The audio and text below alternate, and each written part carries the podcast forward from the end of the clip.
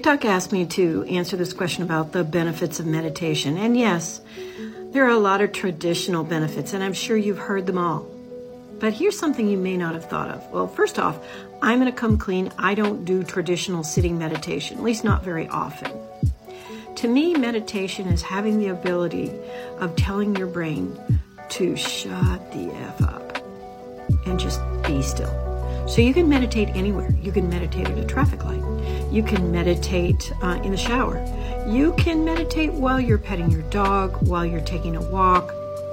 You get it. So essentially, the joys of meditation is being able to tell the difference between the noise outside of you and the noise inside of you, and then having the ability to control your runaway thoughts in your crazy brain because nothing could drive you crazy like your brain.